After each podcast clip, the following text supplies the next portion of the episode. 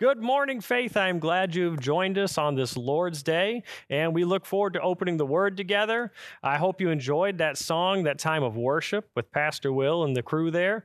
And now let's uh, let's kind of look at, at different stories of transformation. Week two. Last week, Pastor Andy kicked us off and shared both his own testimony, uh, uh, but as well as the story of Nicodemus, and just really helped us see how Jesus changes someone from the inside. And there is a spiritual rebirth that takes place that has to take place in a person's life for them to really see change. And, and, and he kind of hit home with that. As we continue this series, we are going to look at different transformations. Now, they all have one thing in common Jesus. But each person each person wrestles with different things, different circumstances in life that causes them to, to seek that change or to fight that change. And, and so we're going to kind of look at some of those different transformations as we move forward throughout the coming weeks. And, and tonight, we're going to be in Acts chapter 9 this morning. Sorry. This morning, we're going to be in Acts chapter 9. And so if you want to make your way there as I kind of open us up, you can uh, join us in, in Acts chapter 9. Now, let me start us off with this. This is a time when I was about 10, 11 years old. I was in fifth grade. I was in Wickford Elementary. And like all fifth year, fifth grade boys, uh, I had that desire to be the best kid on the playground. Um, we always ran out first recess of every year. We ran out, we lined up, and we raced. That's how you knew who was the best. The winner of that race out of the boys was the best boy for that year. That's how we did it. It was a small town. It was fun. And I was really small, but really fast. So I had some high hopes that I was going to be that number one person. So we all lined up. We go out for recess. We're excited. I'm really geared up for this.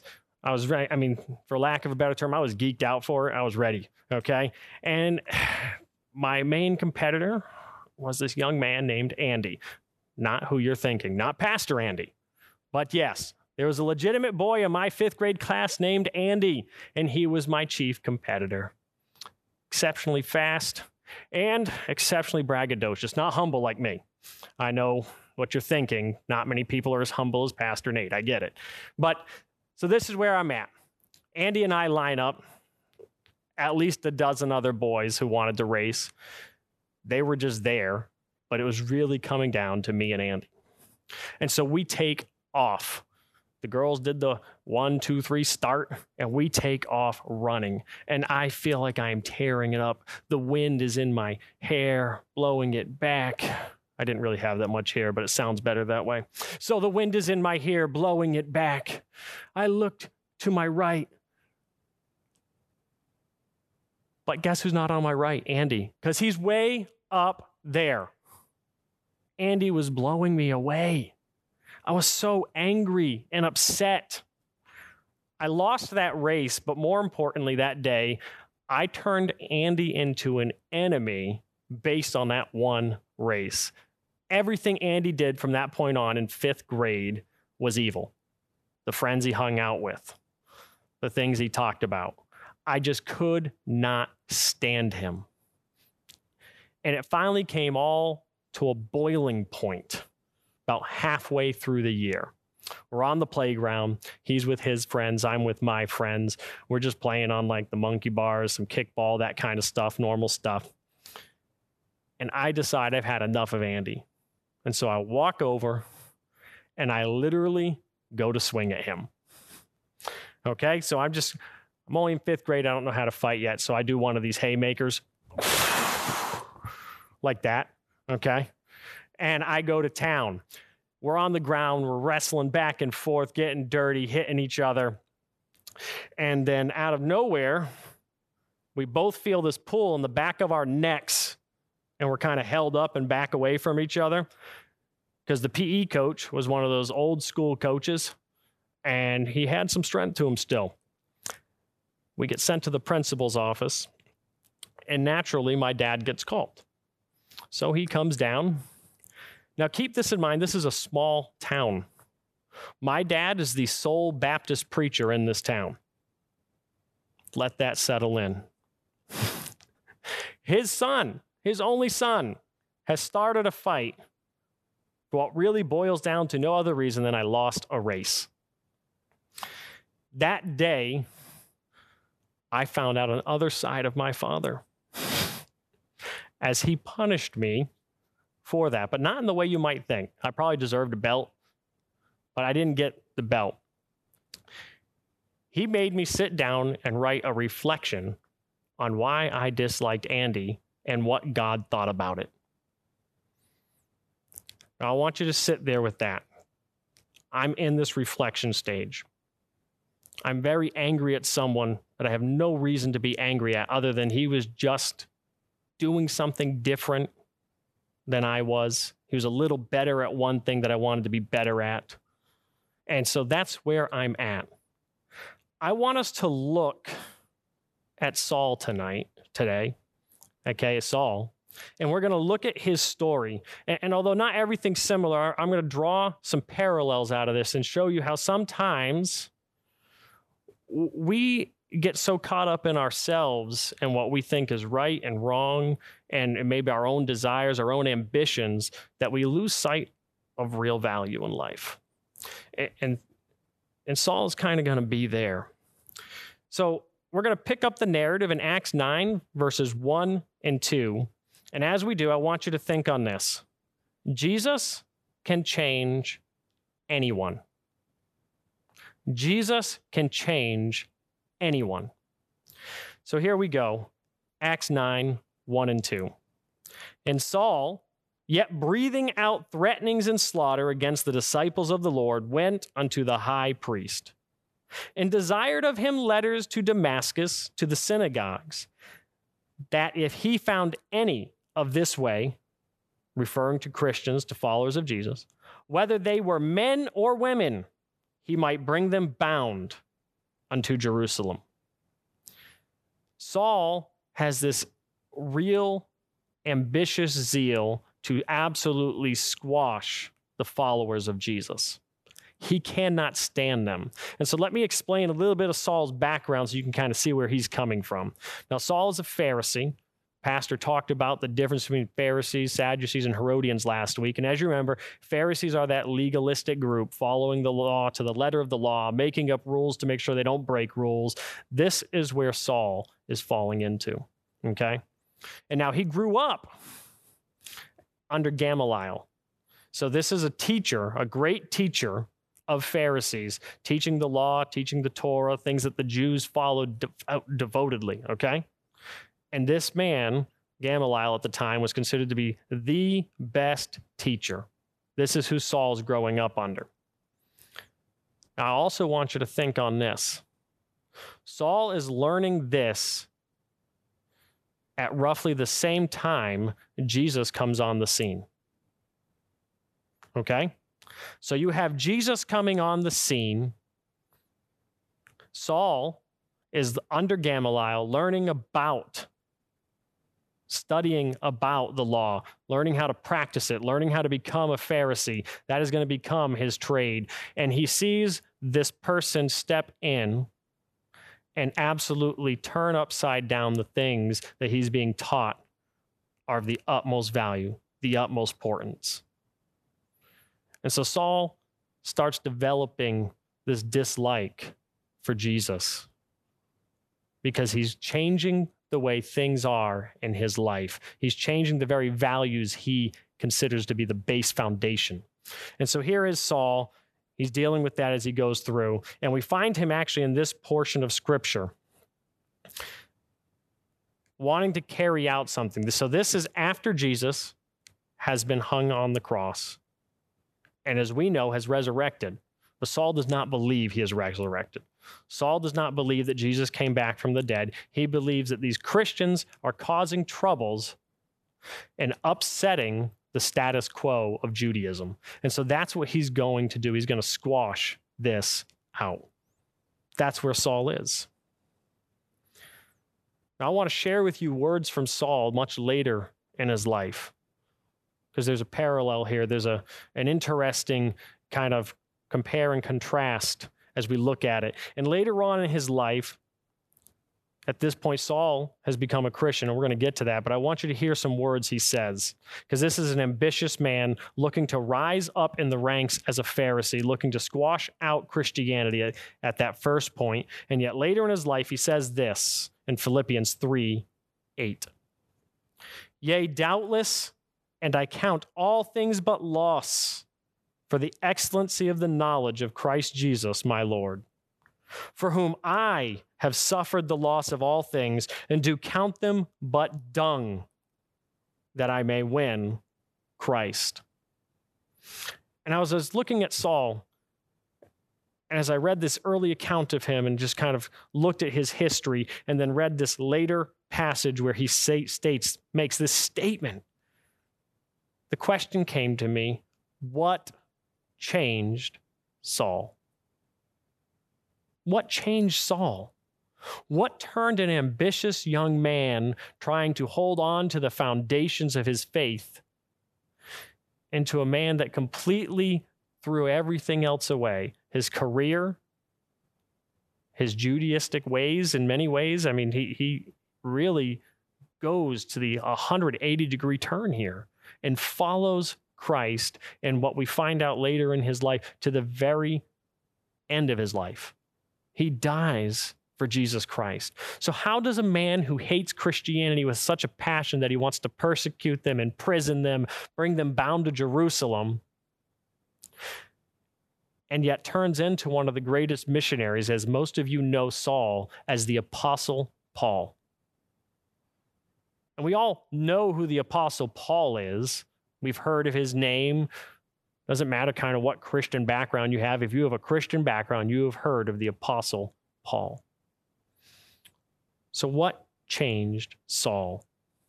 And that's what I want to look at with you today, what I want to explore, because something changes Saul that changes him forever. And that same something that we're going to look at is what can change each and every one of us forever.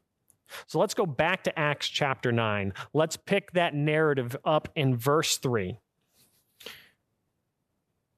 And as he journeyed, he came near Damascus. Remember, he's he's on his way from Jerusalem with letters from the high priest to arrest Christians. That's where we're at, okay?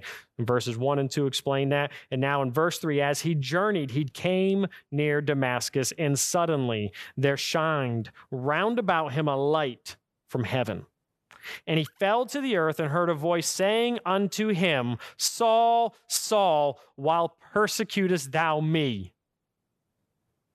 Why persecutest thou me? Here's Saul on his way to wipe out Christianity in Damascus like he had done in Jerusalem. This is his goal, his ambition. This is his rise to the top, his ticket to becoming a better higher level Pharisee, okay? This is what he's doing. And on his way, someone stops him and he hears a voice that says, Saul, Saul, while persecutest thou me. So let's see how Saul responds. Let's look at verse 5 together. And he said, Who art thou, Lord? And the Lord said, I am Jesus whom thou persecutest. It is hard for thee to kick against the pricks. I'm going to pause there because that is a strange statement to read and to hear. And so I kind of want to explain that uh, before we move in, into further explanation of this verse. So the phrase kick against the pricks, another name for the pricks is goad. Okay? And a goad is a sharp object used to encourage stubborn animals to move. So here, is Saul on his way to Damascus, on his way to persecute Christians. And Jesus stops him and says, Why are you persecuting me? And Saul asks, Who art thou, Lord? And he says, Jesus, whom thou persecutest. And it's hard for you to keep resisting my will. That's the long and the short of what he's telling Saul. He's like, Why are you resisting my will?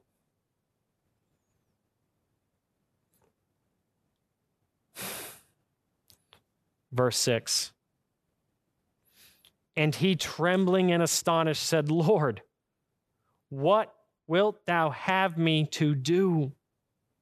And the Lord said unto him, Arise and go into the city, and it shall be told thee what thou must do. Saul has a moment here where he is dealing with that inner conflict. On one hand, he says, I, I am for Judaism. I am against I am against Christianity. I'm against Jesus. And now Jesus has stopped him dead in his tracks on the way to Damascus, on the way to persecute more Christians, and said, What are you doing? What are you doing?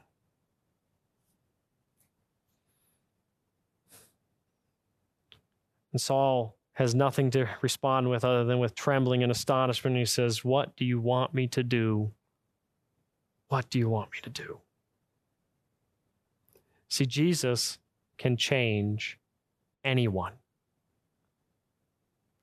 Saul had a hard heart, an ambitious mind, a desire to succeed, a zeal to protect Judaism.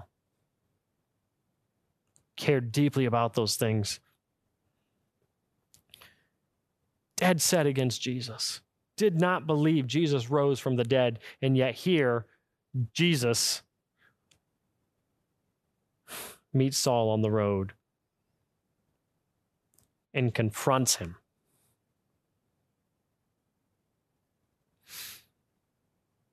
And Saul's attitude changes, doesn't it, as we look at this passage? Saul's attitude changes completely. He goes from this man full of bitterness and anger towards Christianity to this man trembling and astonished by meeting Jesus on the road. And he wants to know what he has to do next. As the story unfolds, Saul goes on to Damascus and he's blind. And he's sitting there praying, asking Jesus, What do I do next? And Jesus sends a man by the name of Ananias to go meet him. See, Jesus blinded Saul that day with that bright light. Saul couldn't see for three straight days, had to be led by the hand into Damascus. He's sitting there praying in a room, doesn't know what's going to happen, what the Lord really wants of him. His whole world is turned upside down on this journey. And Jesus sends a follower, Ananias, to go heal Saul's blindness and give Saul the next step for him to take. So he goes there. Mind you, Ananias is going to this man that at this moment in time in, in history for Christianity, this man has done nothing but persecute them and inflict pain on them. And Ananias is scared and he asks the Lord, Lord, are you sure this is what you want me to do? He's here to bind us up, to bring us back to Jerusalem. And the Lord tells him to go. And so Ananias goes. He listens to his Lord. He overcomes his fears and he goes to Saul. and he tells Saul, The Lord has sent me here to heal you. And the Bible tells us that scales fall off of Saul's eyes and he can see again. And he gets up and he praises the Lord and he asks to be baptized and he accepts Jesus as Lord and Savior. And Saul, in that very same city where he was sent to persecute Christians, starts preaching the name of Jesus and leading others to know Jesus like he now knows him.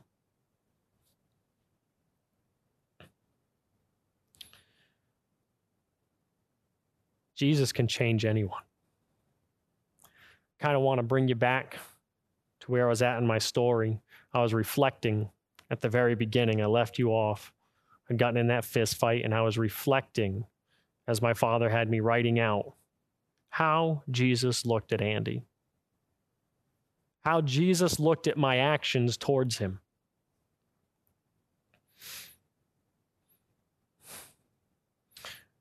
And I want you to keep in mind at this age, 10 or 11, I'm not actually, I didn't actually get saved till I was 13, and so I'm not quite a Christian. I grew up in a Christian household, but I'm wrestling with these moral dilemmas of not getting my way, of wanting what I want, and of quite frankly, Jesus wasn't quite on my mind at that time. And yet my dad brought me to a point where I started thinking it through. See, that was the starting point of my actual journey towards Christ.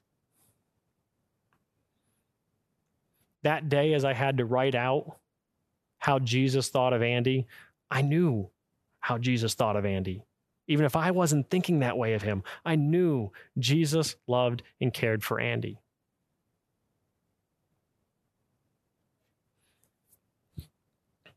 So I'm writing it out and I'm thinking on it.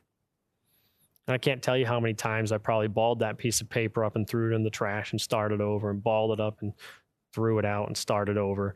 And most of it was because pride was getting the best of me. I wanted my way. I didn't want to do this. And yet that day, Jesus started a work in my heart to start chipping away at my hard heart. And he taught me something else that day that he loved me just like he loved Andy. That's what he showed Saul on that road. Saul was a persecutor of Christians. When we're first introduced to him in Acts 7, he is there at the execution of Stephen. It is mentioned in the following chapter that Saul agreed with the execution of Stephen. This is a man who was okay with murdering Christians, imprisoning Christians, and yet here is Jesus on this road telling Saul, I love you. I want to use you. I want to save you. So, friend, I don't know where you're at, but I know based on this factual story and many others that Jesus can change anyone. He changed me. As Pastor Andy shared last week, he changed him. He changed Saul and turned him into the greatest missionary the world has ever known. Jesus can change anyone. So, what do we do with this? I, I want to talk about a step towards transformation. I want us to look at how we can take a step towards transformation in our own lives. And so this week, I want you to ask this question. I want you to ask this question Who do you believe Jesus can't change in your life? Who in your life do you believe Jesus can't change? Because when you believe Jesus can't change someone, you stop caring about them. You stop praying for them. You stop loving them. And before you know it, it's not that Jesus can't change them, it's that you don't want Jesus to change them. I want you to think on this person that week. And I'll be honest, friend, it might be you. You might be that person. You might think Jesus can't change you because of your past, because of what you're involved in, but I promise you, just like he could change a man who is persecuting and killing Christians, he can change you. And he loves and cares for you just as much as he did Saul. But I want you to think on this person this week, that person you think Jesus can't change. And this week, I want you to renew your prayer life towards this person. I want you to renew your efforts towards being kind, sharing the gospel when Jesus gives the opportunity. But be kind to that person. Make efforts this week. Because your renewed prayer, your renewed effort, I want you to take it on with the zeal that Paul turned towards bringing Christ to the world towards becoming that missionary that everyone knows about, the Apostle Paul. He had a zeal about him to serve Jesus in every purpose he possibly could, in every way. Turn that zeal towards your prayer life and your efforts towards that person you believe Jesus can't change, because Jesus can change anyone. And their eternity depends on it. Tonight, friend, if, if, if you're not saved this, this morning, if you're not saved, if you have never called on the name of Jesus, I want to encourage you. I want to encourage you to trust Jesus with your life, to give it over to Him, to call out. Just ask Him to save your soul, to forgive you of your sin, to save you from it. If you need help with that, if that's something you're not even sure, where do I start? What do I do? I want to encourage you to reach out to us here at Faith. Reach out to us at connect at faithbcm.org. Send us in your requests. Maybe you want us to pray for someone specific in your life. Maybe it's you. Maybe you have questions about salvation. Maybe you want to rededicate your life, whatever it might be. I want to encourage you to send that in to us. Allow us to pray with you, to pray for you, and to help you in any way we can. I want to thank you again for joining us. I look forward to seeing you again next week. I ask you to come back when Pastor Andy will be preaching again. And until that time, have a fabulous day. God loves you, and so do we.